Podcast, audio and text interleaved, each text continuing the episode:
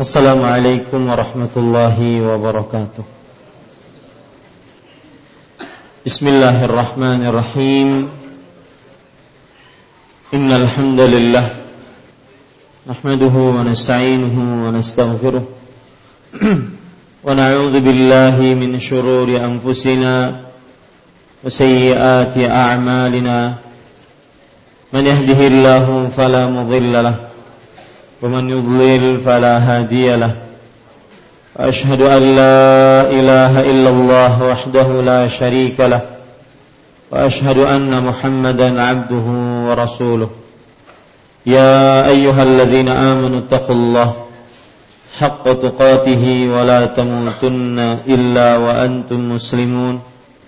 يا أيها الناس اتقوا ربكم الذي خلقكم من نفس واحدة وخلق منها زوجها وبث منهما رجالا كثيرا ونساء واتقوا الله الذي تساءلون به والأرحام إن الله كان عليكم رقيبا يا أيها الذين آمنوا اتقوا الله وقولوا قولا سديدا يصلح لكم أعمالكم ويغفر لكم ذنوبكم ومن يطع الله ورسوله فقد فاز فوزا عظيما أما بعد.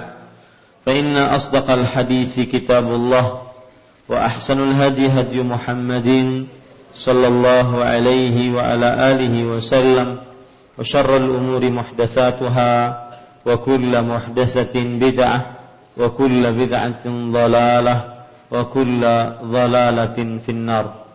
الحمد لله kita bersyukur pada Allah Subhanahu wa taala pada hari ini hari Senin malam Selasa 27 Syawal 1437 Hijriah kita kembali duduk bersama mengkaji hadis-hadis Rasul sallallahu alaihi wasallam di dalam kitab Bulughul Maram min Adillatil Ahkam yang ditulis oleh Al-Imam Al-Hafidh Ibnu Hajar Al-Asqalani rahimahullahu taala.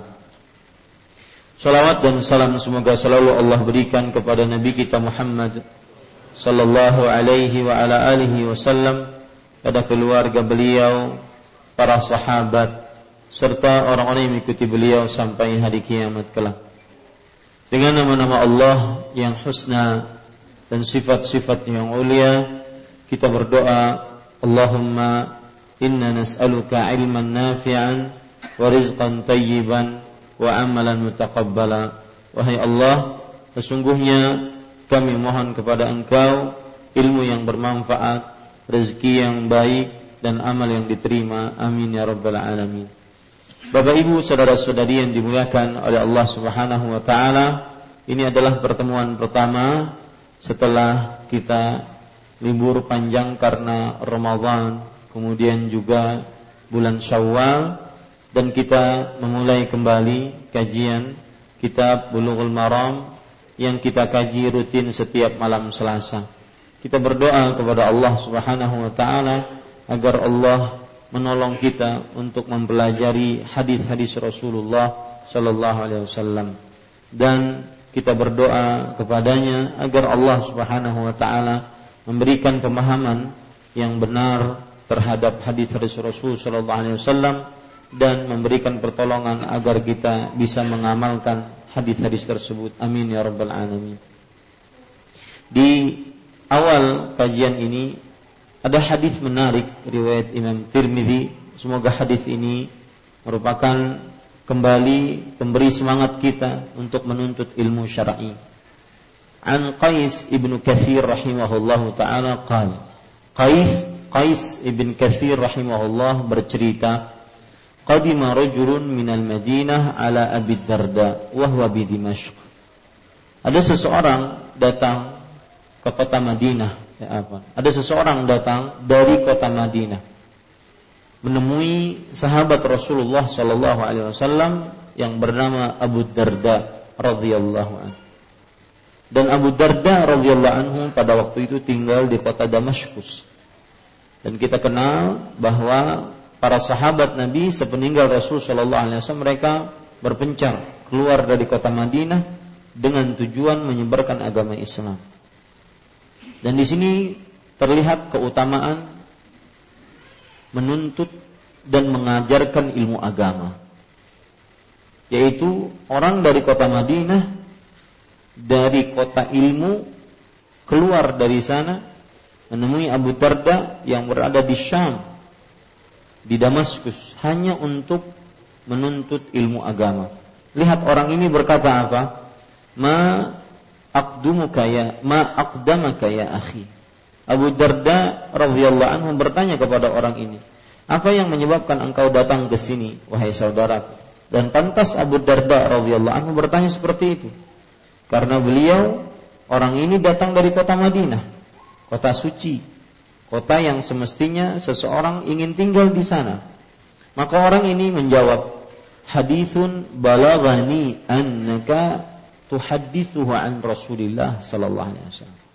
Artinya, yang menyebabkan aku datang ke sini adalah karena sebuah hadis yang sampai kabar kepadaku bahwasanya engkaulah yang meriwayatkan hadis tersebut dari Rasulullah sallallahu alaihi wasallam. Di sini terdapat pelajaran menarik yaitu ilmu itu yukta wala yati. Artinya ilmu itu didatangi bukan kita menunggu bola.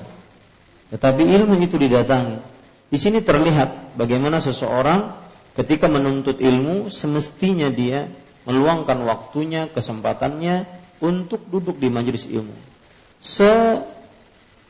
Sibuk apa pun dia, luangkan waktu untuk duduk di majelis ilmu.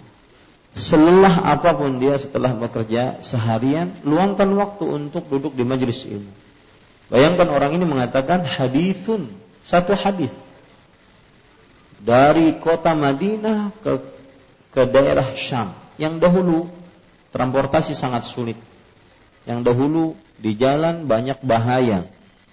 Hadisun, satu hadis yang aku dengar engkau meriwayatkannya dari Rasulullah sallallahu alaihi wasallam. Ini menunjukkan bahwa ilmu itu didatangi. Dan ini juga menjadi peringatan bagi kita terutama saudara-saudara kita yang mungkin dulunya duduk di majelis ilmu sekarang mungkin karena kecanggihan teknologi dan kejanggihan untuk mengakses informasi akhirnya malas untuk pergi ke masjid. Malas untuk duduk di majelis ilmu. Yang tentunya duduk di majelis ilmu menghadap kepada yang mengajarkan ilmu agama dengan adab dengan e, sifat yang baik sebagai penuntut ilmu, mendengarkan, melihat langsung, berbeda dengan orang yang mendengarkan mungkin melalui radio, mendengarkan mungkin melalui streaming, melalui televisi dan semisalnya. Sungguh sangat berbeda. Maka lihat orang ini datang dari kota Madinah ke Syam, ke Damaskus hanya untuk sebuah hadis. Lalu Abu Darda radhiyallahu anhu berkata, "Ama jita li hajah?" Apakah engkau tidak datang ke sini untuk keperluan yang lain? Hanya itu? Qala la, enggak. Saya cuma itu. Lihat, orang ini cuma ingin itu. Ama qadimta li tijarah? Tidakkah engkau datang untuk berdagang ke sini karena memang kota Syam, daerah-daerah Syam terkenal dengan perdagangannya sampai sekarang. Kalau lah, tidak, hanya itu. Hanya ingin mengambil riwayat hadis dari Abu Darda. Qala ma ji'ta illa ma ji'tu illa fi talabil hadis. Artinya, orang tersebut mengatakan, aku tidak datang kepada engkau kecuali hanya ingin mengambil satu hadis darimu. Maka Abu Darda radhiyallahu anhu langsung memberikan sebuah hadis yang sangat utama. Hadis yang berkenaan dengan apa yang dia lakukan sekarang. Fa inni sami'tu Rasulullah sallallahu alaihi wasallam yaqul. Dan di sini terdapat pelajaran menarik. Lihat nanti Abu Darda meriwayatkan sebuah hadis yang berkenaan dengan kelakuan orang ini. Dia datang dari kota Madinah ke negeri Syam dengan kesulitan transportasi, dengan jauh jarak yang sangat jauh, dengan kesulitan ekonomi dan semisalnya hanya untuk sebuah hadis. Abu Darda memberikan hadis yang semisal dengan apa yang telah dia lakukan yaitu menuntut ilmu syar'i. Di sini terdapat pelajaran menarik dan ini pesan ya yang kita dapatkan ketika daurah para ustadz seluruh Indonesia, senusantara, hampir 350 orang yang ikut. Setiap daerah mempunyai utusan masing-masing. Kita dipesani oleh para syekh, di antaranya Syekh Sulaiman bin Salimillah Ar-Ruhaili, hafizahullah taala bahwa ad-da'iyah yu'ti ma yahtajuhun nas wala ma yatlubuhun nas. Lihat ini penting. Dan ini bedanya dakwah salaf dengan dakwah selain salaf.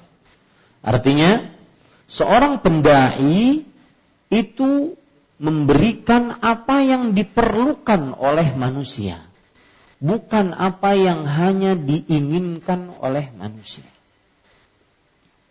Apa maksudnya?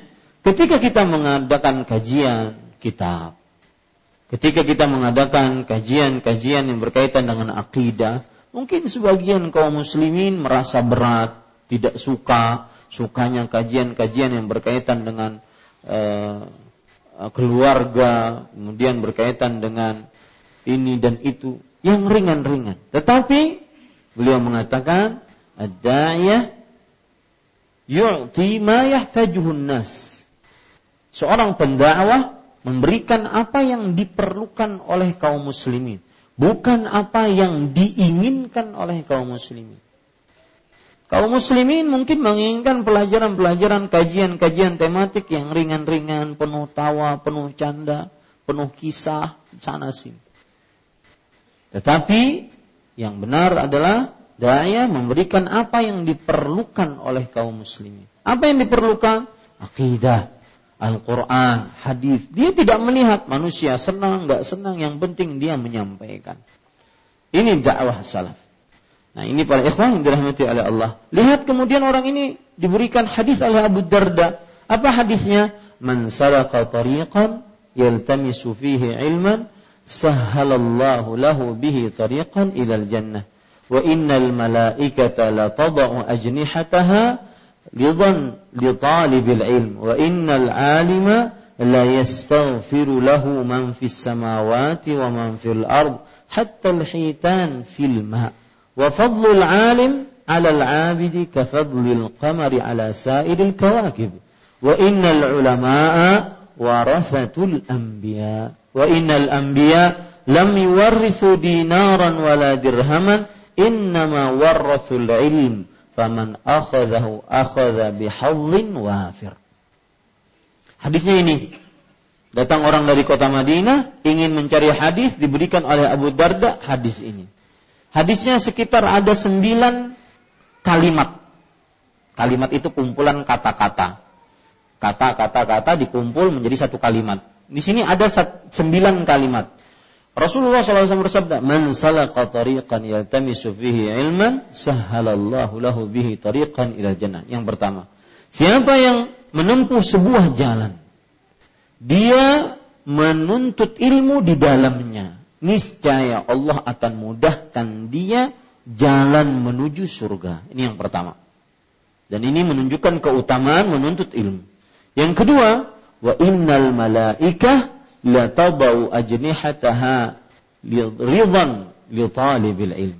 Sesungguhnya para malaikat meletakkan sayap-sayapnya karena ridha dengan apa yang dilakukan oleh penuntut ilmu. Ini yang kedua dan ini menunjukkan keutamaan menuntut ilmu juga. Yang ketiga, wa innal alima la yastaghfiru lahu man fis samawat wa man fil ard hatta al-hitan fil ma. Artinya dan sesungguhnya orang yang berilmu setelah dia menuntut ilmu, dia berilmu. Sungguh akan benar-benar dimintai ampun kepada Allah oleh seluruh penduduk langit, seluruh penduduk bumi, dan bahkan sampai ikan-ikan yang ada di dalam lautan. Ini yang ketiga. Ada faedah menarik, kenapa disebutkan ikan? Bukankah banyak binatang selain ikan di dalam lautan? Kenapa dikhususkan ikan? Jawabannya ada beberapa jawaban. Yang pertama yaitu karena kebanyakan makhluk yang ada di lautan adalah ikan. Yang kedua yaitu menunjukkan kepada banyaknya ikan. Banyaknya yang memintakan ampun untuk si alim ini kepada Allah Subhanahu wa taala. Bisa dihitung ikan? Tidak bisa. Dari mulai yang paling besar ikan paus sampai yang paling kecil. Tidak bisa. Menunjukkan kepada banyaknya. Dan ini menunjukkan keutamaan orang yang berilmu setelah dia menuntut ilmu. Karena tidak mungkin orang berilmu tanpa menuntut ilmu agama. Yang keempat, wa inna wa fadlul alim 'ala al-'abidi ka fadlil qamari 'ala sa'iril kawakib. Keutamaan orang yang berilmu dibandingkan orang yang ahli ibadah seperti keutamaan bulan purnama dibandingkan bintang-bintang yang ada. Dari sisi mana utamanya? Kalau kita lihat bulan purnama dengan bintang-bintang yang ada, bintang-bintang tidak akan bisa bersinar tanpa bulan purnama. Begitulah seorang alim dia menyinari seluruh umat manusia. Bahkan ahli ibadah tidak akan bisa beribadah tanpa seorang alim. Tapi ingat di sini, ada pelajaran menarik. Kadang kita sebagai penuntut ilmu, oke okay, beradab di majelis ilmu. Tatkala bertanya kepada ustadz, adabnya luar biasa, baik bertanya di majelis ilmu ataupun tatkala sendirian, adabnya luar biasa. Tetapi perlu diingat ilmu tersebut memberi pengaruh ke dalam kehidupan kita sehari-hari. Di dalam keluarga kita, istri, anak, orang tua, adik, kakak, paman, bibi, harus ada pengaruh ilmu yang kita tuntut. Jangan sampai, terutama jamaah di sini, yang sudah mengaji ilmu agama, keluarganya hancur berantakan. Cerai sana sini, kemudian gonta-ganti pasangan, kemudian e, talak, ya misalnya. Tidak ada pengaruh ilmu yang dia tuntut di majelis ilmu. Jangan sampai. Ada ada pelajaran menarik bahwa orang yang berilmu semakin tinggi ilmunya semakin dia mempunyai pengaruh di dalam kehidupannya sehari-hari, bukan hanya di majlis, di masjid sehari-harinya. Ada seorang ulama tabi'i fiqh Al-Mu'tamir bin Sulaiman Al-Mu'tamir bin Sulaiman beliau ini seorang ahli ibadah. Makanya ada buku berjudul Al-Ulama'ul Ubbad para ulama ahli ibadah. Maka saya sering menyinggung bahwa sebagian para penuntut ilmu ada yang kadang-kadang malas ibadah. Sholat-sholat sunnah rawatib, ba'diyah, qabliyah, witir. Tidak sama sekali. Bakhil gaya apa ini? Cuma satu rakaat sebelum tidur. Ataupun di dalam satu malam dari mulai habis sholat isya sampai subuh kelak. Masa nggak sanggup satu rakaat? Ini bakhil gaya apa? Ini penuntut ilmu gaya apa? Maka para ikhwah pernah diceritakan Al-Mu'tamir bin Sulaiman. Kalau tidak salah akhirnya Al-Khawlani begitu. Al-Mu'tamir bin Sulaiman At-Tarkhan bin Tarkhan Al-Mu'tamir bin Sulaiman bin Tarkhan. Beliau ini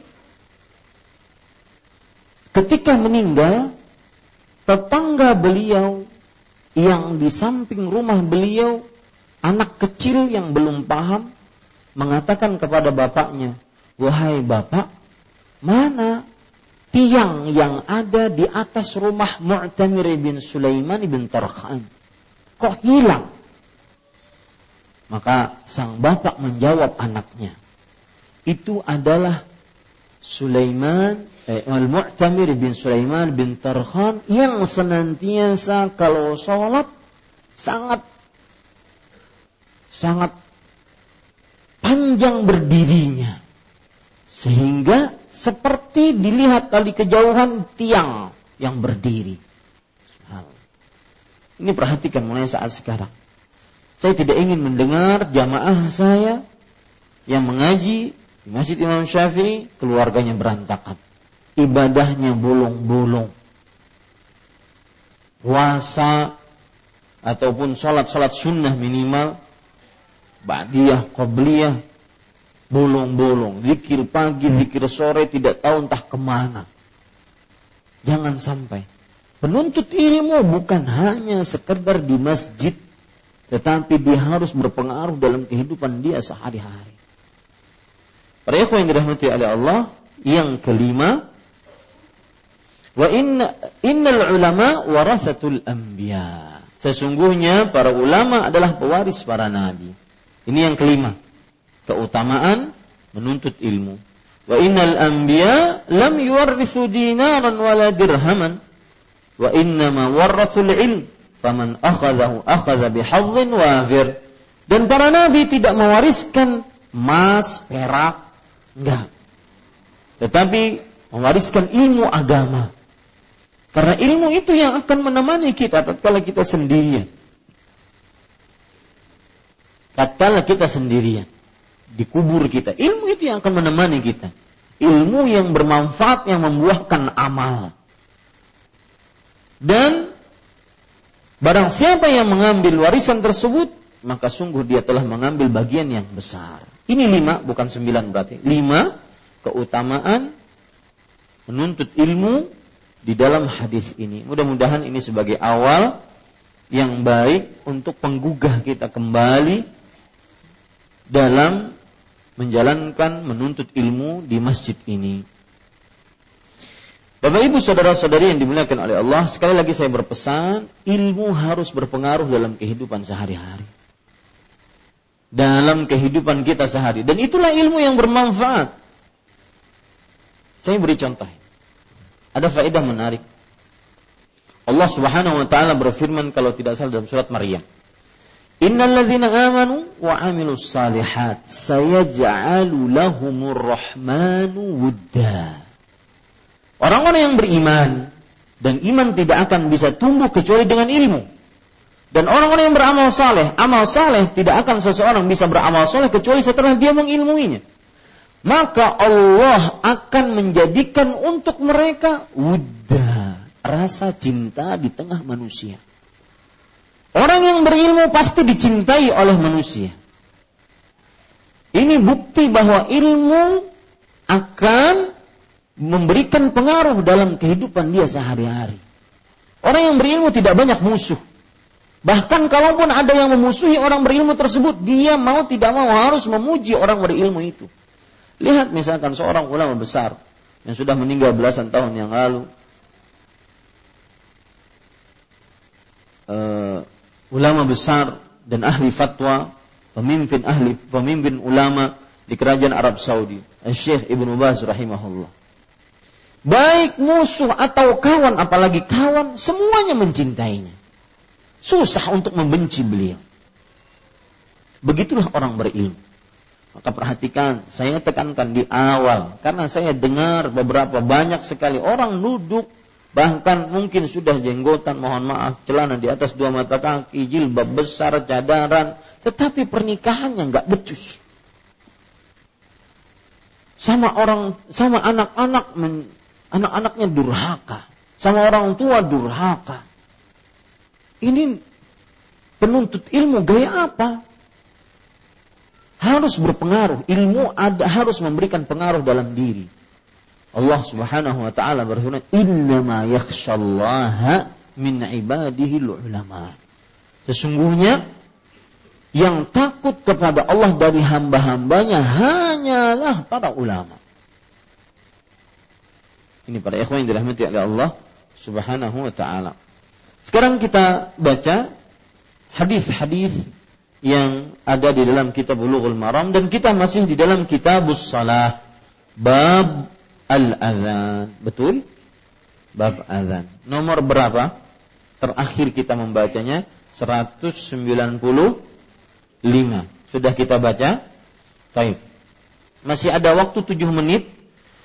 Saya ingin menjelaskan tentang azan. Ya. Azan kalau kita berbicara dari mulai hadis yang ke 190 sampai 195 maka di sana ada tiga jenis azan. Catat ya, tiga jenis azan. Azannya penduduk kota Kufah. Kufah di mana? Irak. Yang kedua azannya penduduk kota Madinah. Yang ketiga azannya penduduk kota Mekah.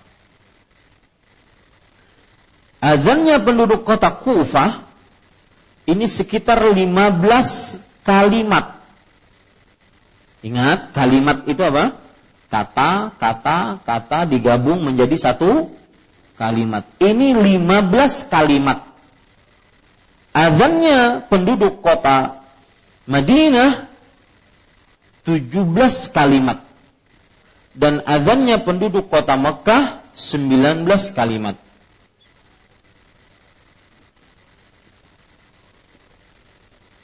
Bagaimana ini? Dan perlu diingat semuanya benar dari Rasulullah Shallallahu Alaihi Wasallam. Dan yang paling masyhur adalah azannya Bilal. Azannya Bilal yang berjumlah 15 kalimat. 15 kalimat. Sekarang kita perhatikan Bagaimana hitungan 15 kalimat?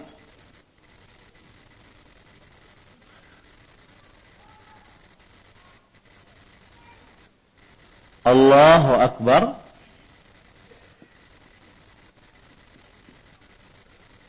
Allahu Akbar.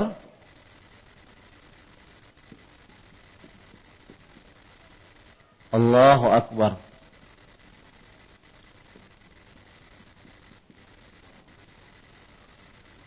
Allahu Akbar. Saya tanya dulu, ini berapa kalimat?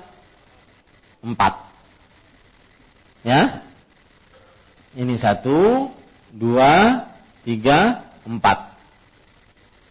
Ini berarti empat kalimat. Sisanya, Syahadu an la ilaha illallah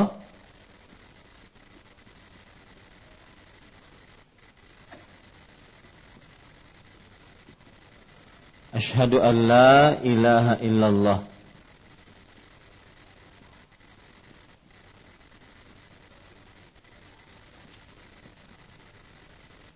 Ini berarti berapa? Hah? Dua. Berarti tambah enam. Ya. Kemudian selanjutnya asyhadu anna Muhammadar Rasulullah.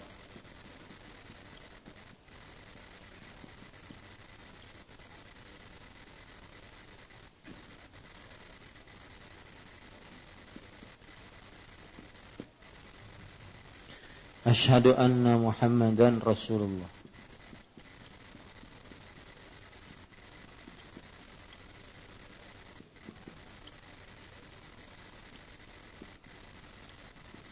Ini berapa? Dua. Berarti berapa? Delapan. Kemudian setelahnya Hayya alas salah.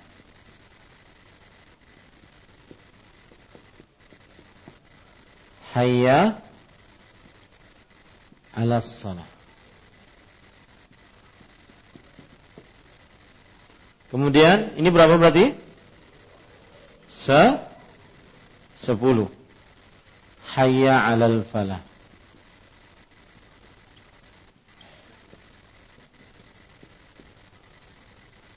Hayya alal falah. Ini berapa? 12. Kemudian Allahu Akbar. Allahu Akbar. Berapa ini? 14. Terakhir La ilaha illallah. Baik. Inilah yang disebut dengan 15 dan ini azannya Bilal. Azan yang kita pakai sekarang dan kebanyakan kaum muslimin memakainya adalah azannya siapa? Bilal. Di sana ada azan Abu Mahdzurah. Ingat, catat itu itu azannya siapa? Bilal. Di sana ada azan Abu Mahdzurah. Azan Abu Mahdzurah ini adalah perhatikan ini azannya Bilal ya. Lihat papan tulis. Ini azannya Bilal. Azan Abu Mahdzurah sampai di sini sama. Permulaannya sama. Cuma bedanya di sini. Ya. Bedanya di sini. Bedanya bagaimana? Jadi dia menyebut, beliau menyebutkan Allahu akbar Allahu akbar Allahu akbar Allahu akbar empat. Kemudian menyebutkan dengan suara yang lirih, didengar oleh dirinya atau oleh orang sekitarnya. Asyhadu an la ilaha illallah. Berapa kali? Persis seperti ini. Berarti kalau persis seperti ini, kemudian setelah itu baru dengan suara yang keras, berarti menjadi berapa? 19. Paham? Saya ulangi. Jadi takbir yang pertama, ini azannya siapa tadi? Bilal. Azan yang kedua yaitu azannya siapa? Abu Mahzurah. Siapa namanya? Abu Mahzurah. Nah, Abu Mahzurah ini azannya ini empat sama. Takbir yang pertama sama. Nah, yang kedua yang di sini yang berbeda. Yaitu beliau mengucapkan dengan suara yang lirih. Asyhadu an la ilaha illallah. Asyhadu an la ilaha illallah. Asyhadu anna Muhammad Rasulullah. Asyhadu anna Muhammad Rasulullah. Baru setelah itu Asyhadu an la ilaha illallah Berarti ditambah 4, ini kan 4 ya. Nah, 15 tambah 4 menjadi berapa? 19. Itulah azannya siapa tadi? Abu Mahdzurah, penduduk kota yang 19 berapa? Eh, mana? Azannya penduduk kota Mekah. Ya. Ustaz 17 gimana? Nah, 17 sama. Begini. Takbir empat kali, kemudian dia syahadatnya sekali, syahadat la ilaha illallah sekali, syahadat Muhammad Rasulullah sekali. Contoh, takbir sudah empat kali, kemudian asyhadu an la ilaha illallah. Asyhadu anna Muhammad Rasulullah. Baru setelah itu asyhadu an la ilaha illallah. Asyhadu an la ilaha. Berarti tambahannya berapa? Dua. 15 tambah dua menjadi berapa? 17. Ini azannya penduduk kota Madinah. Penduduk kota mana? Madinah. Ya? Ini para ikhwah yang dirahmati oleh Allah Subhanahu wa taala. Di sana ada azan yang ketiga. Ada azan yang ketiga. Bagaimana? Takbirnya cuma dua kali. Ini tidak usah. Ya? Takbirnya cuma dua kali. Allahu Akbar, Allahu Akbar. Kemudian sama lirih juga. Asyhadu an la ilaha illallah. Asyhadu an la ilaha illallah.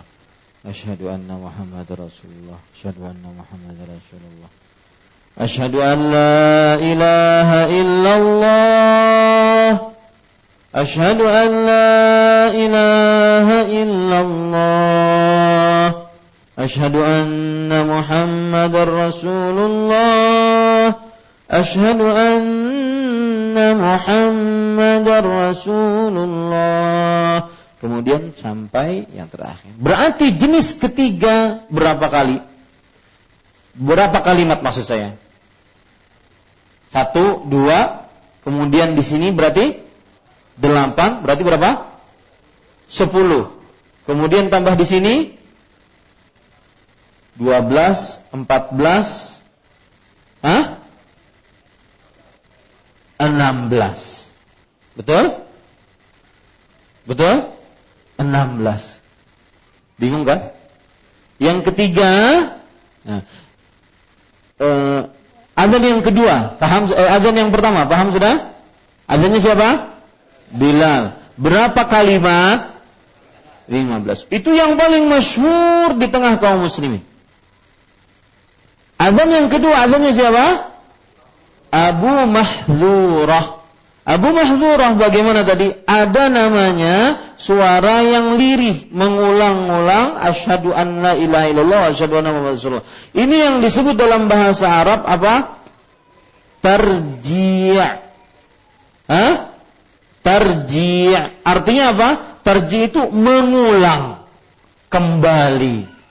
Setelah suara lilih maka diucapkan dengan suara yang yang lantang, yang keras. Nah, ini azan yang kedua berapa? Jumlahnya 19. Azan yang kedua ada macam yang kedua, 17. Bagaimana caranya? Ya? Bagaimana tadi? Yang ininya diulangnya sekali sekali. Ya, suara yang lirihnya diulangnya sekali sekali. Saya beri contoh. Allahu akbar Allahu akbar. Allahu akbar Allahu akbar. Asyhadu an la ilaha illallah. Asyhadu anna Muhammadar Rasulullah. Berapa kali? Satu kali, kemudian satu kali. Baru setelah itu seperti biasa. أشهد أن لا إله إلا الله أشهد أن لا إله إلا الله sampai habis. Berarti kalau dikurangi dua, 19 kurang dua berapa? Dua. Ini masih azannya siapa tadi? Abu Mahzurah. Jadi dua, Abu Mahzurah itu ada dua mah dua macam. Paham sekarang? Nah, di sana ada jenis yang ketiga. Bagaimana jenis yang ketiga? Yang barusan saya yang terakhir saya jelaskan. Takbirnya cuma berapa? Cuma dua. Bagaimana itu? Allahu Akbar, Allahu Akbar. Kemudian pakai terji enggak? Pakai. Ya, jenis ketiga tetap pakai tarji. Asyhadu an la ilaha illallah, asyhadu an la ilaha illallah. Asyhadu anna Muhammad Rasulullah, asyhadu anna Muhammad Asyhadu an la ilaha illallah sampai habis. Berarti berapa? Dua. Kemudian ini berapa? Delapan. Karena diulang empat kali kan? Delapan. Berarti sepuluh. Tambah ini? Enam. Eh tujuh, berarti tujuh belas, afwan. Tujuh belas, ya. Jadi azan Bilal lima belas. Azan Abu Mahzurah sembilan belas atau tujuh belas kalimat. Azannya Ibnu Ummi Maktum. Catat, Ibnu Ummi Maktum. Ibnu Ummi Maktum. Sebanyak berapa? 17. Saya ingin bertanya, 17 itu maksudnya apa? Angka porkas. Hah? 17 kalimat. Yang mana yang namanya kalimat? Allahu Akbar. Itu satu kalimat. Allahu Akbar itu dua kalimat. Paham ya? Baik.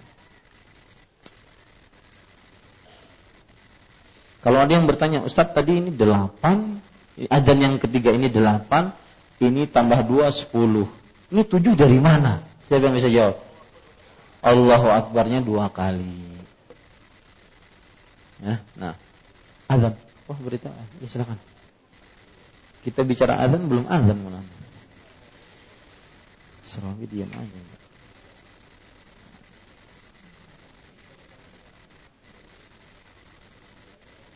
Mau azan yang mana?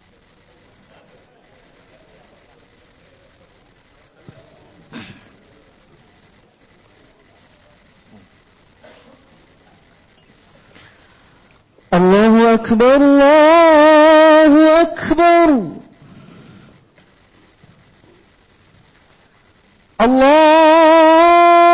الله أكبر الله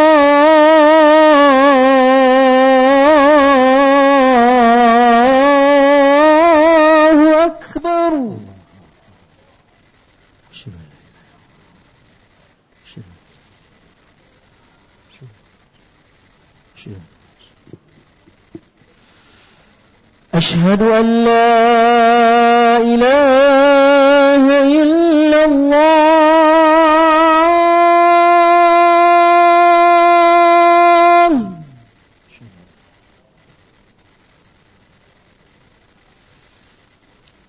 أشهد أن لا إله إلا الله.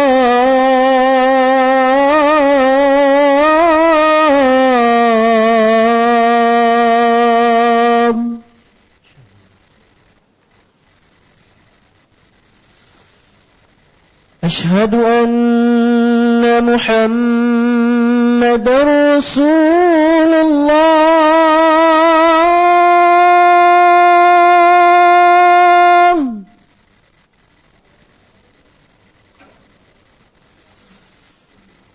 أشهد أن محمد رسول الله.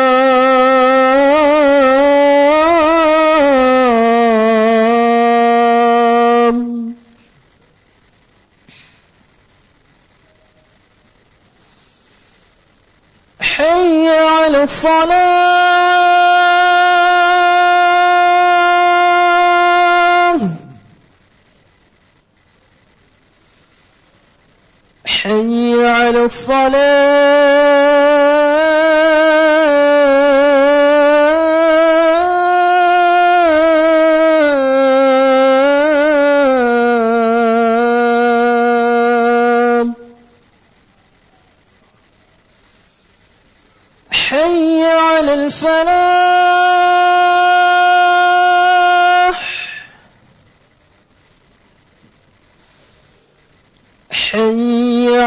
على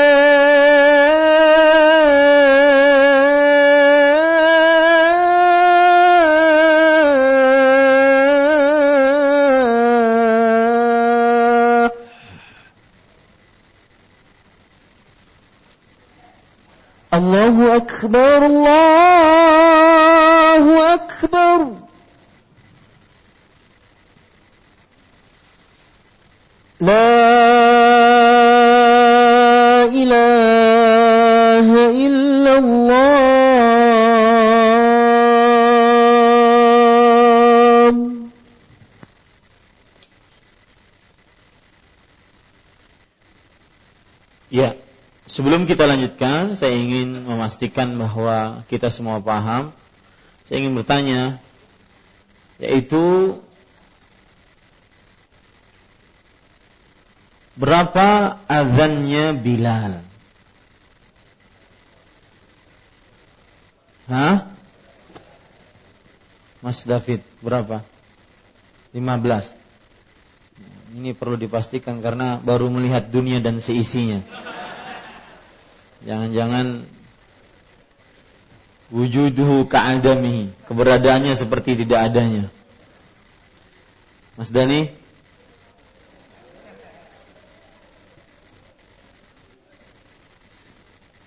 Sudah melihat dunia dan seisinya?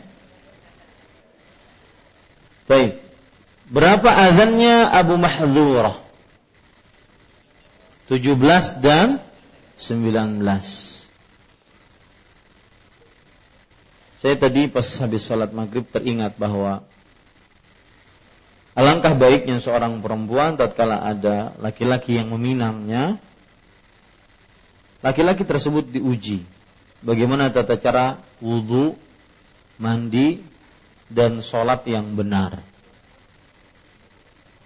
Jangan-jangan dia tidak bisa wudhu yang benar, mandi yang benar, yang akan membimbing keluarganya kelak. Taib. Azan yang terakhir azannya siapa, Mas Taisar? Ibnu Ummi maktum. Berapa? 17. Ya, dengan pengurangan apa tadi? Takbir. Takbirnya tidak empat. Ada faedah, silahkan lihat hadis ke-194. Dalam buku saya terjemahan hadisnya nomornya 194. Lihat dari Anas bin Malik radhiyallahu anhu dia berkata, Bilal diperintahkan untuk menggenapkan kalimat azan. Ada faedah di sini. Kata-kata menggenapkan kalimat azan. Ada sebagian ulama berpendapat dan sebagian ulama ini disebutkan oleh Imam Nawawi pendapatnya dalam kitab beliau Al-Minhaj Syarah Nawawi ala Sahih Muslim yaitu kata-kata Anas, Bilal diperintahkan untuk menggenapkan kalimat azan. Coba perhatikan. Mas Robi tadi azan bagaimana? Coba mas, ulangi takbirnya. Lihat, beliau satu nafas.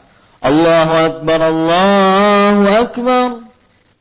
Sebagian ulama berpendapat bahwa karena disuruh menggenapkan kalimat azan, maka takbirnya pun harus satu nafas.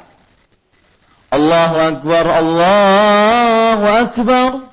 Tidak boleh dia, menurut sebagian ulama, atau tidak dianjurkan dia mengatakan Allahu Akbar, Allahu Akbar. Itu berarti berapa nafas? Dua nafas. Padahal Nabi Muhammad SAW memerintahkan untuk menggenapkan azan. Nah ini ini faedah.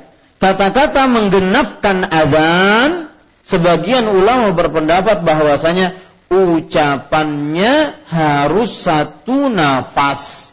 Di antaranya yaitu takbir, dua takbir tadi. Karena menggenapkan azan. Ya, catat itu garis bawah itu penting. Sebagian ulama berpendapat kata menggenapkan azan maksudnya adalah dua takbirnya diucapkan dengan satu kali nafas. Dua takbirnya diucapkan dengan satu kali nafas. Makanya jarang kita mendengar orang azan Allahu Akbar.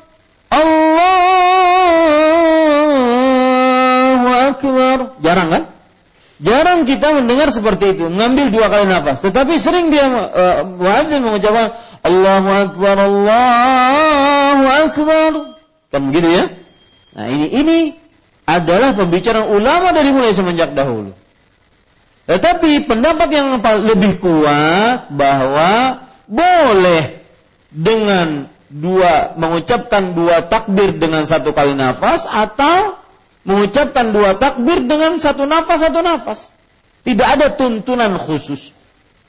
Hah? Tidak ada tuntunan khusus. Jadi catat juga pendapat yang paling kuat boleh mengucapkan takbir dengan satu nafas. Allahu Akbar. Ambil lagi nafasnya. Allahu Akbar. Boleh. Atau mengucapkan dua takbir dengan satu nafas. Allahu Akbar. Allahu Akbar. Boleh. Ya. Ini faedah. Kemudian faedah selanjutnya yaitu disebutkan juga oleh Imam Nawawi rahimahullah. Yukrahu raf'u saut fil iqamah dunahu fil adhan. Artinya dimakruhkan untuk mengangkat suara tatkala iqamah lebih tinggi dibandingkan azan lebih tinggi dibandingkan azan. Siapa yang tahu sebabnya? Dimakruhkan mengangkat suara tatkala iqamah lebih tinggi dibandingkan azan. Nah, kasih. Siapa yang tahu sebabnya ya? Karena iqamah itu disyariatkan untuk pemberitahuan akan orang-orang yang sudah berkumpul di masjid untuk bahwa sholat diberdirikan. Adapun azan fungsinya apa? Memanggil orang-orang untuk pergi ke masjid. Makanya kalau seandainya uh, iqamahnya lebih tinggi suaranya dibandingkan azan nanti dikira apa? Azannya dua kali. Ya, azannya dua kali. Maka mungkin kita bisa amalkan di sini. Entah mengamalkannya kalau seandainya iqamah suaranya jangan terlalu seperti azan atau tetap pakai mic atau tidak pakai mic. Nah, saya setuju kadang-kadang Mas Ikhwan kadang-kadang tidak pakai mic. Langsung saja iqamah. Karena memang fungsi iqamah adalah pemberitahuan untuk orang yang di masjid bahwa sholat sudah mau diberdirikan. Paham ya? Para ikhwah? Baik. Nah, kita lanjutkan sekarang hadis yang ke-196.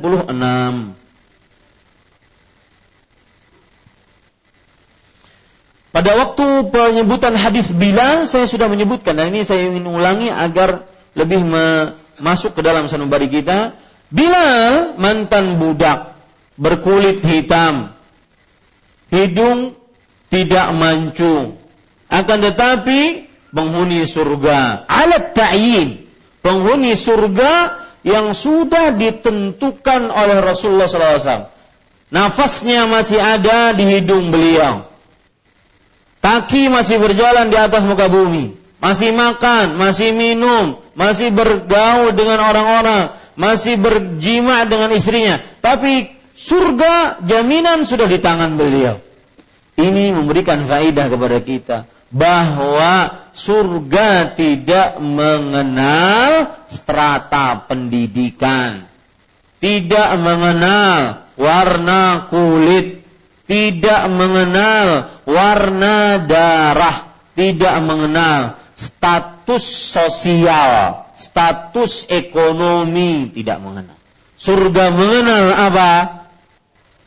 Iman dan amal Inna Allah la yanzuru ila qulubikum la yanzuru ila suwarikum wala ila amwalikum walakin yanzuru ila qulubikum wa a'malikum. Allah tidak melihat kepada bentuk rupa kalian. Tidak melihat juga kepada harta kalian, tetapi melihat kepada hati yaitu iman dan amal kalian. Itu yang harus ditancapkan baik-baik. Ini para ikhwan yang dirahmati oleh Allah Subhanahu wa taala. Baik, kita baca hadis yang ke-196. Wa an Abi Dzuhaifah radhiyallahu anhu qala ra'aitu Bilalan yu'adzinu wa an ha huna wa isba'ahu fi udhunayhi rawahu Ahmad wa Tirmidzi wa sahhaha dari Abu Juhaifah radhiyallahu anhu dia berkata saya melihat Bilal radhiyallahu anhu ketika azan. Saya perhatikan mulutnya ke sana kemari, sedangkan kedua jari, yaitu jari telunjuk, menutup kedua telinganya. Diriwayatkan oleh Ahmad serta At-Tirmidzi dan dia mensahihkannya. Kita lanjutkan hadis yang ke-197. Wali bin Majah wa ja'ala isba'aihi fi udhunaihi Sedangkan dalam riwayat Imam Ibnu Majah, dia meletakkan kedua jarinya di kedua lubang telinganya. Hadis yang ke-198,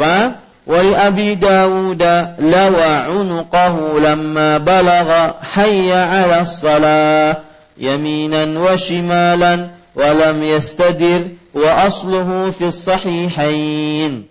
Sedangkan dalam riwayat Abu Dawud Bilal radhiyallahu anhu menggerakkan lehernya ke kanan dan ke kiri dengan tidak memutar badannya ketika sampai pada kalimat hayya 'ala salah.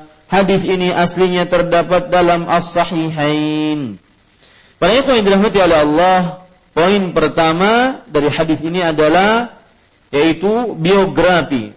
Ini eh, banyak jamaah yang baru-baru saya lihat wajah-wajahnya yang saya ucapkan uh, ahlan wa sahlan marhaban bi talibil ilm selamat datang para penuntut ilmu di Masjid Imam Syafi'i dan ini masjid-masjid kaum muslimin tidak ada masjid khusus cuma kacanya kacanya aja reben jadi khusus lihat kacanya aja hirang Tidak ada yang khusus.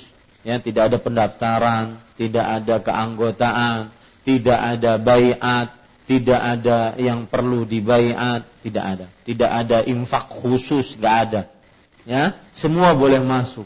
Semua boleh menuntut ilmu di sini yang dibaca ayat-ayat Al-Qur'an dan hadis-hadis Rasul sallallahu alaihi wasallam. Dan untuk itu saya ingin menjelaskan ketika kita membaca kitab Bulughul Maram maka kita sudah melalui beberapa uh, uh, cara ketika membaca kitab Bulughul Maram. Di antara caranya yaitu saya akan membagi setiap hadisnya beberapa poin. Poin yang pertama penyebutan biografi sahabat yang meriwayatkan hadis ini.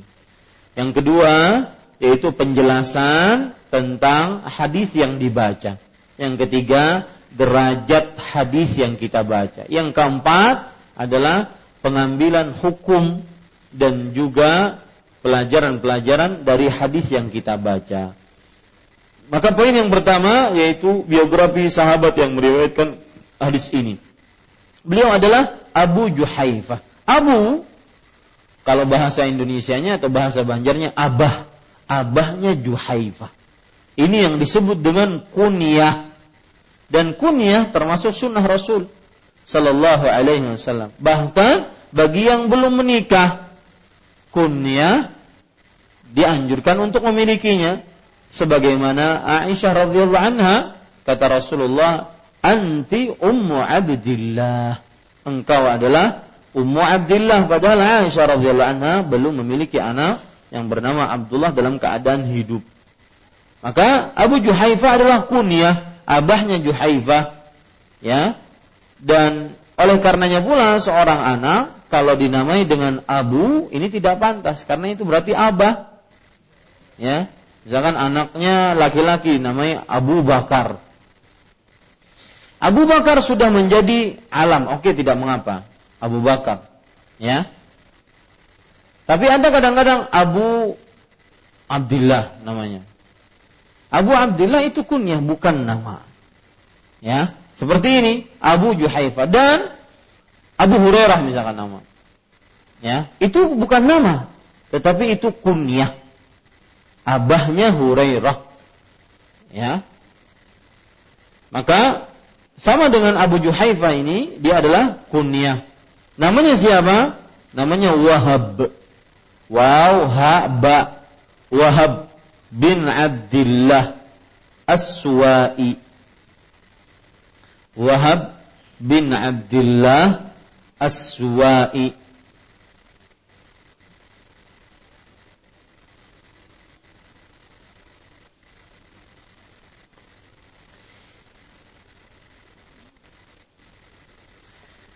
Wahab bin Abdullah Aswa'i ini bertemu dengan Rasulullah Sallallahu Alaihi Wasallam di akhir hidup Rasulullah ketika beliau masih kecil. Jadi Wahabnya ini Abu Juhaifah dalam keadaan masih masih kecil dan Nabi Muhammad Wasallam di akhir hayat beliau. Dan oleh karenanya Abu Juhaifah mempunyai sedikit hadis karena bertemu Rasulullah dalam keadaan bagaimana? Masih kecil dan bertemunya di akhir-akhir hayat Rasulullah Shallallahu Alaihi wa alihi Wasallam. Bahkan disebutkan oleh para ulama sejarah Nabi Muhammad Shallallahu Alaihi Wasallam wafat Abu Juhaifah belum balil. Hmm. Belum apa?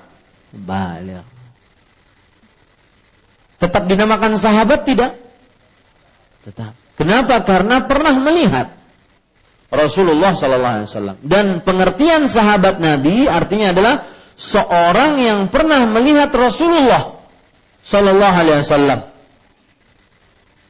dalam keadaan beriman kepada beliau dan mati dalam Islam. Kata-kata melihat ini meskipun eh, apa? seorang yang pernah bertemu dengan Rasulullah, bukan melihat, bertemu dan meninggal eh, dalam keadaan beriman dan meninggal dalam keadaan Islam. Kata-kata bertemu ini mengeluarkan orang-orang yang melihat bertemu tapi tidak melihat. Siapa mereka? Bertemu tapi tidak melihat. Orang tunanetra. Iya, di zaman Rasulullah banyak tunanetra. Ibnu Umi Maktum, muadzin Rasulullah itu tunanetra. Kemudian orang yang minta agar tidak sholat berjamaah, bukankah dia tunanetra? Jauh rumahnya, kemudian di antara rumahnya dengan Masjid Nabawi banyak binatang buas, banyak pepohonan, tidak ada yang menuntunnya. Ya, tetapi tetap tidak diizinkan oleh Rasulullah. Itu buta. Tunanetra. Disebut sahabat tidak? Sahabat. Meskipun tidak me melihat. Ya, meskipun tidak melihat, tetapi pernah bertemu. Dan kata-kata pernah bertemu ini meskipun dalam keadaan belum balik. Yang jelas ketika nanti dia balik dia beriman dan mati dalam keislaman. Itu disebut siapa? Sahabat Nabi. Kemudian para ikhwan yang dirahmati Allah, beliau ini teman dekatnya atau pengikutnya Ali bin Abi Thalib radhiyallahu anhu, Abu Juhaifah. Dan termasuk bendaharanya Ali bin Abi Thalib di kota Kufah. Jadi yang memegang Baitul Mal, rumah harta kaum muslimin di kota Kufah Abu Juhaifah. Dan nama beliau tadi siapa? Wahab. Bukan Wahab, bukan Wahab. Wow, ha, ba. Wahab. Dan beliau saking dermawannya mendapatkan gelar dari kaum muslimin dengan Wahab al-Khair. Wahab al-Khair. Saya tuliskan saja. Namanya Wahab siapa tadi? Bin Abdullah Aswa'i. Nah, beliau mendapatkan gelar. Nah, gelar ini beda dengan kunyah. Ini gelar. Kunyahnya apa tadi? Abu Juhaifah. Beliau mendapatkan gelar, gelarnya apa? Wahab al-khair. Al-khair artinya orang baik. Mungkin karena saking dermawannya Wahab al-khair. Dan beliau wafat di kota Kufah tahun 74 Hijriyah. Tahun 74 Hijriyah.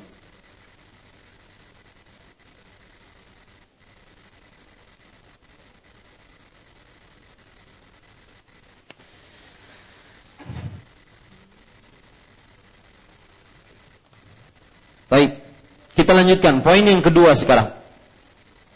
Yaitu penjelasan tentang hadis ini dan saya berpesan kepada bapak-bapak yang belum mempunyai buku kitab Bulughul Maram maka silahkan untuk mengumpulkan biaya harta untuk membeli buku karena ini lebih bermanfaat dibandingkan kita punya handphone bagus TV 50 inci. Mau 50 inci itu kayak apa? Saya ini kah? Buat kayak bioskop. Ya? Kulkas segede gaban. Tapi beli buku harganya berapa ini kak? 150 Ya 150 Sebagian orang kadang-kadang mikir panjang Eh kena aja Mulai tahun ke malam semalam kena aja Ken aja gitu, ken aja. Ya, itu gangguan syaitan dalam menuntut ilmu syar'i. Maka beli ya para ikhwan karena kita akan sangat fokus dengan kitab.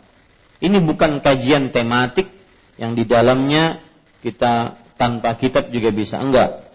Ya. Dari Abu Juhaifah radhiyallahu anhu dia berkata, saya melihat Bilal ketika azan.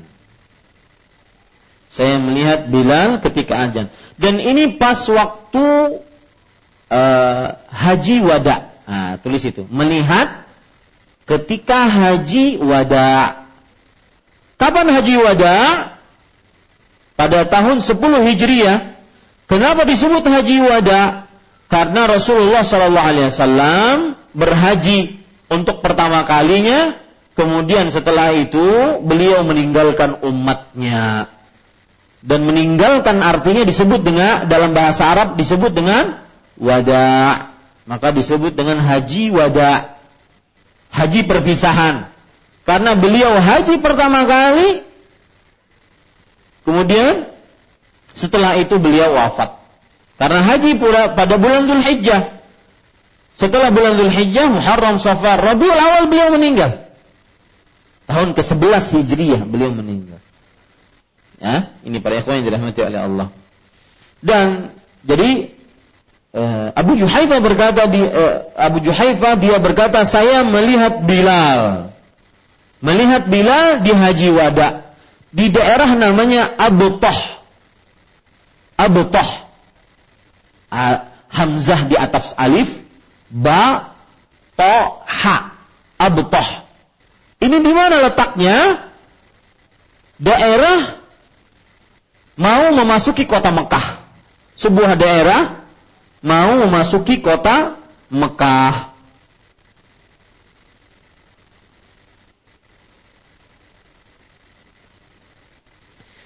Dari mana Ustaz itu dapat riwayatnya? Dari riwayat-riwayat yang lain yang disebutkan dalam hadis-hadis dan riwayat-riwayat yang sahih. Kita langsung. Saya melihat Bilal. Bilal sudah kita ceritakan. Ya, Bilal adalah sahabat Rasulullah, termasuk as-sabiqun al-awwalun, termasuk muhajirin, termasuk Badar, termasuk orang yang berhijrah dua kali ke negeri Habasyah, ke negeri ke kota Madinah, kemudian orang yang berjuang untuk agama dari mulai pertama, orang yang disiksa dalam agama Islam, dan orang yang dijamin di masuk surga oleh Rasulullah Sallallahu Alaihi Wasallam. Mudah-mudahan kita juga bertemu dengan Bilal dan Rasulullah sallallahu alaihi wasallam. Saya melihat Bilal ketika azan. Para ikhwan yang dirahmati oleh Allah Subhanahu wa taala, kata-kata ketika azan berarti mengumandangkan azan, ketika mengumandangkan azan. Ketika azan, garis bawahi, ketika mengumandangkan azan. Saya perhatikan mulutnya. Nah, di sini lihat kata-kata mulutnya. Saya perhatikan, maksudnya saya melihat, memperhatikan dengan mata saya. Ya, mulutnya.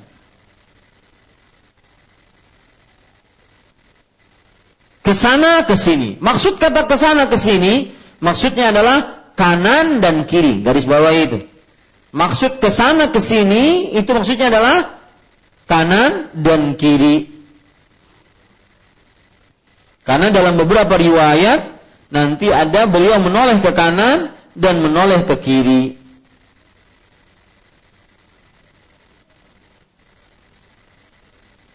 Sedangkan kedua jari-jarinya yaitu jari-jari Bilal ketika mengandangkan azan menutup kedua lubang telinga. Lubang telinga di sini. Ya, menutup keduanya. Ya, sedalam apa? Kan usah betakon itu. Ditutup kedua gelang telinganya. Ya, tidak mesti harus ditusuk sampai dalam. Ditutup kedua telinganya, kedua lubang telinganya. Diriwayatkan oleh Ahmad serta Tirmidzi dan dia mensahihkannya. Baik.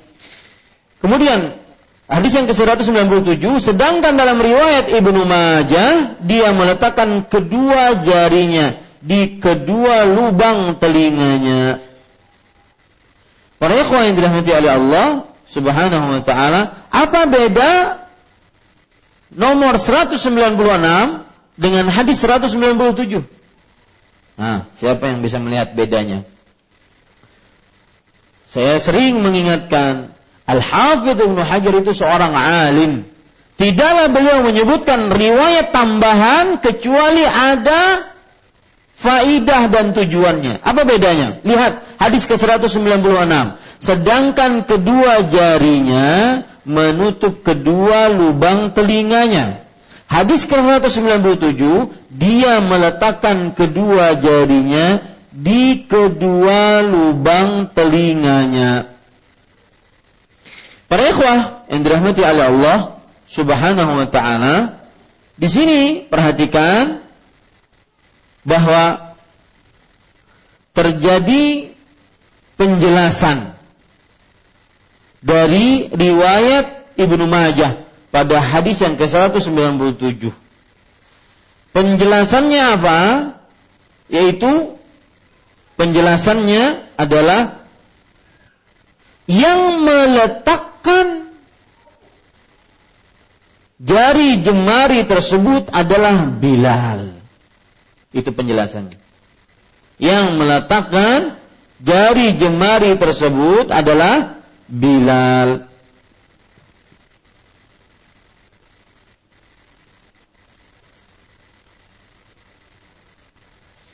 Baik. Hadis yang ke-998. Sedangkan dalam riwayat Abu Daud Riwayat Abu Daud maksudnya apa? Dalam kitabnya Sunan. Ya, Imam Abu Daud mempunyai kitab As-Sunan. Bilal menggerakkan lehernya ke kanan dan ke kiri. Ya, menggerakkan lehernya seperti ini. Ke kanan, ke kiri. Ya. Dengan tidak memutar badannya. Badannya tetap. Ya, masukkan telinganya, kemudian digerakkan. Ya. Badannya tetap, jangan badannya ikut. Apalagi sampai berputar balik kanan. Ya, jangan, tetapi badannya tetap. Yang berputar cuma lehernya. Dan itu penjelasan pada hadis ke-196. Bukankah hadis 96, 196 cuma menyebutkan dan aku memperhatikan mulutnya ke sana kemari. Yang dimaksud mulutnya adalah apa? wajah dan kepalanya, ya, wajah dan kepalanya secara menyeluruh. Kemudian di sini ada tambahan. Ketika sampai pada kalimat hayya 'alas salah. Sampai kepada kalimat apa? Hayya 'alas salah. Artinya menggerakkan ke kanan dan ke kiri hanya pada kalimat hayya 'alas salah, hayya 'alal falah. Ya, itu saja. Ini para ikhwan yang dirahmati Allah. Ketika dalam pada eh, dalam eh, ketika sampai pada kalimat hayya 'ala shalah. Hadis ini aslinya terdapat dalam as-sahihain. Apa maksud as-sahihain? Maksudnya adalah apa? Dalam kitab dua kitab sahih. Dua kitab sahih sini maksudnya apa? Sahih Bukhari dan Sahih Muslim. Baik. Para ikhwan yang dirahmati oleh Allah, Tiga hadis ini, ini poin yang ketiga, sahih semuanya. Tidak ada keraguan di dalamnya, semuanya adalah hadis yang sahih.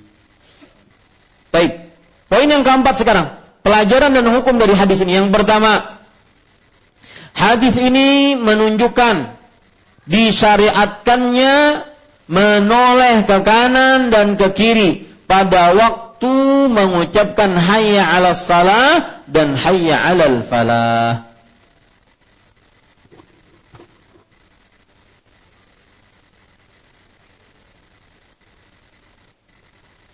Nah, timbul pertanyaan.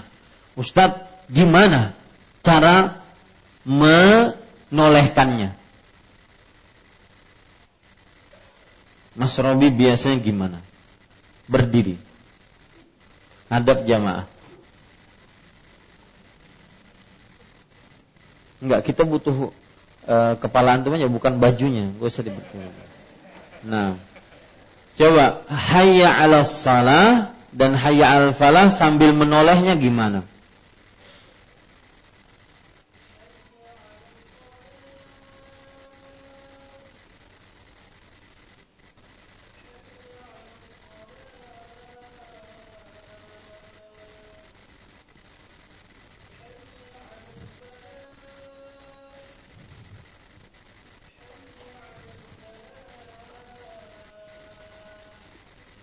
Ya. Itu yang dilakukan jazakallah khair. Itu yang dilakukan oleh Mas Robi adalah pendapat jumhur. Dan itu pendapat kuat dari mazhab Syafi'i. Bahwa ke kanan untuk dua hayya ala salah. Dan ke kiri untuk hayya ala falah. Jadi hayya ala salah. Hayya ala salah. Lalu kiri hayya 'alal falah. Hayya 'alal falah. Ya, itu pendapat jumhur. Dan ini juga pendapatnya mazhab Syafi'i. Dan ini juga pendapatnya mazhab Maliki. Dan itu yang paling kuat wallahu a'lam. Ya, ini para ikhwan yang dirahmati oleh Allah Subhanahu wa taala.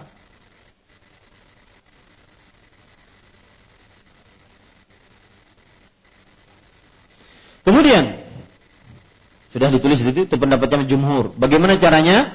Untuk hayya 'ala shalah kedua-duanya ke mana? Kanan.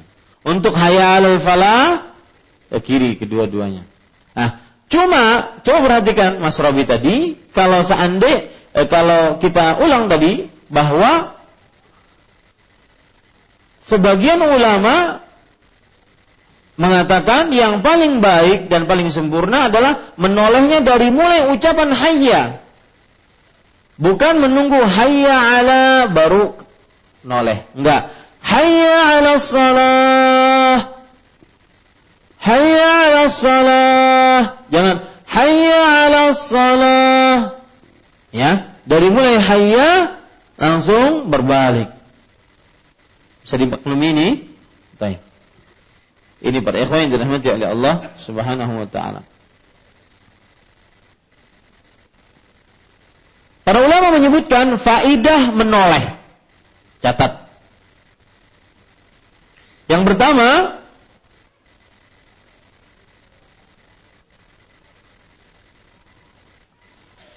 lebih kencang suara dan lebih sampai eh, afan, lebih kencang dan lebih lantang suara. Terutama pada panggilan sholat. Karena hayya ala sholat panggilan sholat. Lebih kencang dan lebih lantang suara. Terutama pada panggilan sholat.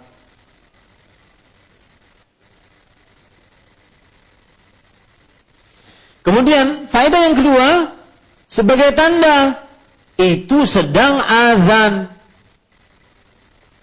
Dahulu kan tidak ada pengeras suara. Ya. Azan di atas. Orang dulu lihat, oh itu dia ke kanan ke kiri itu berarti sedang azan. Suaranya mungkin nggak nyampe sama dia. Jadi faedah kedua apa? Sebagai tanda bahwasanya itu adalah seorang sedang azan. Jadi dilihat dari jauh, oh tahu itu sedang azan. Ya, bukan mencari kelayangan. Sedang azan.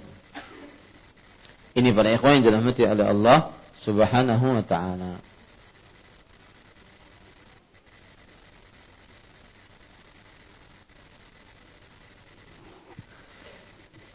Timbul masalah di zaman sekarang.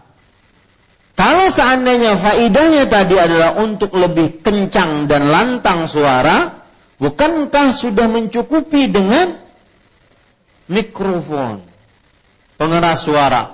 Tidak perlu kita ke kanan dan ke kiri. Dan para ulama mengatakan al-hukmu yaduru ma'illatihi wujudan wa adama. Hukum berputar karena ada sebabnya kalau sebabnya ada, maka ada hukumnya. Kalau sebabnya tidak ada, maka tidak ada hukumnya. Sekarang, dahulu sebabnya ada. Kenapa pakai ke kanan dan kiri? Agar suaranya lebih kencang dan lantang karena tidak ada mikrofon. Sekarang ya, tidak ada sebabnya karena dia mau ke kanan ke kiri pun tetap lantang dan kencang. Perlukah maka wallahu alam para ikhwan yang dirahmati oleh Allah Subhanahu wa taala, dia adalah permasalahan tauqifiyah. Azannya begitu. Mau ente kencang lantang, pokoknya azan pas hayya 'ala salah ke kanan, hayya 'ala falah ke kiri. Ini para ikhwan yang dirahmati oleh Allah. Pelajaran selanjutnya. Hadis ini menunjukkan disyariatkannya meletakkan dua jari telunjuk ke dalam lubang kedua telinga.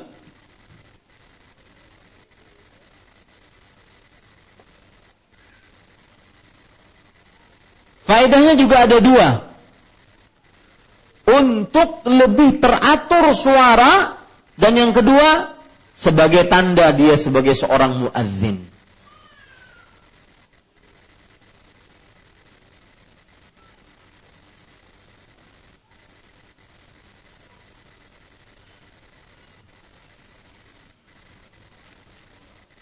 Kemudian pelajaran selanjutnya. Tapi apa hukumnya? Haruskah? Wajibkah? Atau hanya anjuran? Maka hukumnya, artinya kalau wajib, jangan-jangan kalau seandainya dia tidak memasukkan jari telunjuk ke dalam lubang telinganya, tidak sah adamnya. Maka kita katakan hanya sebatas anjuran. Hanya sebatas anjuran. Timbul pertanyaan selanjutnya. Jangan lupa, kalau saya sebutkan timbul pertanyaan-pertanyaan ini dicatat ya. Apakah iqamah juga begitu?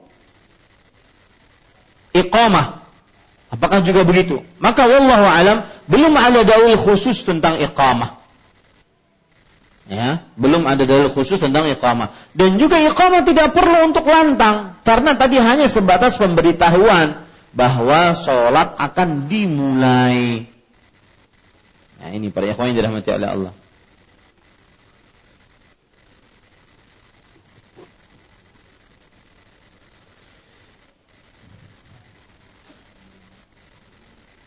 Baik. Kira-kira itu yang bisa kita sampaikan. Wallahu alam. Nabi Muhammad. Walhamdulillahi rabbil alamin. Ada pertanyaan? Tadi mana yang nanya tadi?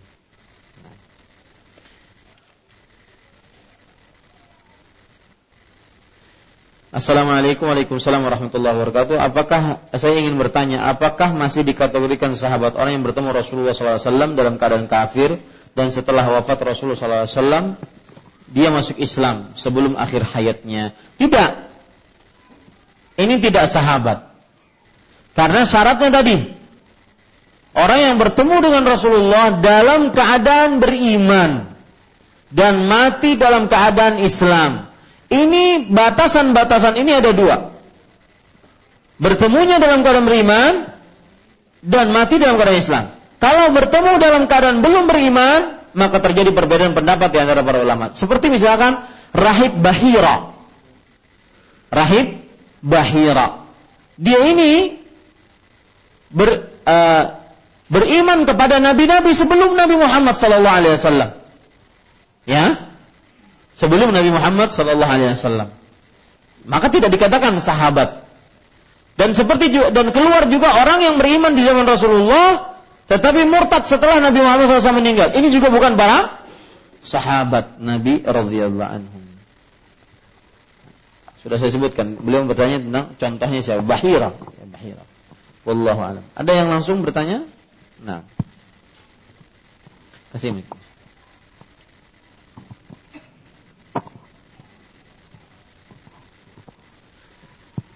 Yang sudah kita pelajari berarti adalah salah satu adab dalam azan. Nanti kita akan tambah beberapa adab. Jadi hadis-hadis sebelumnya itu adalah tata cara ataupun sifat-sifat azan. Sedangkan yang barusan kita baca tiga hadis ini adalah adab tatkala mengumandangkan azan. Nah, silahkan. Assalamualaikum warahmatullahi wabarakatuh. Waalaikumsalam. Barakallahu fikum. Wafik barak. Uh, boleh tiga pertanyaan Ustaz? Satu dulu biar Satu saya jawab. Uh, nasihat Ustaz tentang seorang yang suka menunda-nunda pekerjaan amal soleh maupun lain sebagainya. Nasihat tentang orang yang suka menunda-nunda. Nasihat tentang orang yang suka menunda-nunda untuk beramal saleh maka Hadis Rasul Shallallahu Alaihi Wasallam, riwayat Imam Hakim. Rasul Shallallahu Alaihi Wasallam bersabda, "Ightanim khamsan qabla khams." Jagalah lima perkara sebelum datang lima perkara. Syababaka qabla haramik. Masa mudamu sebelum masa tuamu. Wa faragaka qabla syughlik. Masa luangmu sebelum masa sibukmu. wa sihhataka qabla saqamik masa sehatmu sebelum masa sakitmu wa ghinaka qabla faqrik masa kayamu sebelum masa miskinmu. Wa hayataka qabla mautik dan masa hidupmu sebelum matimu. Dan lima-lima ini semuanya kita nggak tahu. Gaib bagi kita. Tidak tahu kapan kita sakit, kapan kita miskin, kapan kita mati, kapan kita sibuk, kapan kita tidak tahu kita. Maka gunakan. Makanya lihat perkataan Abdullah bin Umar radhiyallahu anhu, "Idza amsayta fala tantadhirus sabah wa idza asbahta fala tantadhirul masa wa khudh min sihhatika li maradik wa min hayatika li mautik." Jika engkau masuk waktu pagi, jangan tunggu waktu sore untuk beramal. Jika masuk waktu sore jangan tunggu waktu pagi untuk beramal. Ambillah dari sehatmu sebelum datang sakitmu dan ambillah dari hidupmu sebelum datang kematianmu. Dan jangan sampai kalau seandainya nasihat itu nasihat yang pertama. Dan pada ikhwan yang dirahmati oleh Allah Subhanahu wa taala, waktu itu adalah qimah. Waktu itulah harga kita. Habis waktu, habis harga kita eh, habis waktu, habis harga. Tidak akan bisa nambah satu sen pun, satu ini pun tidak akan bisa nambah. Maka gunakan waktu sebaik-baiknya. Nah. Ada yang lain? Satu. Ibu-ibu.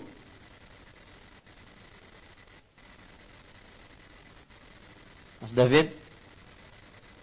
Mas Dani. sebelum menikah di gojlok setelah nikah di gojok juga nah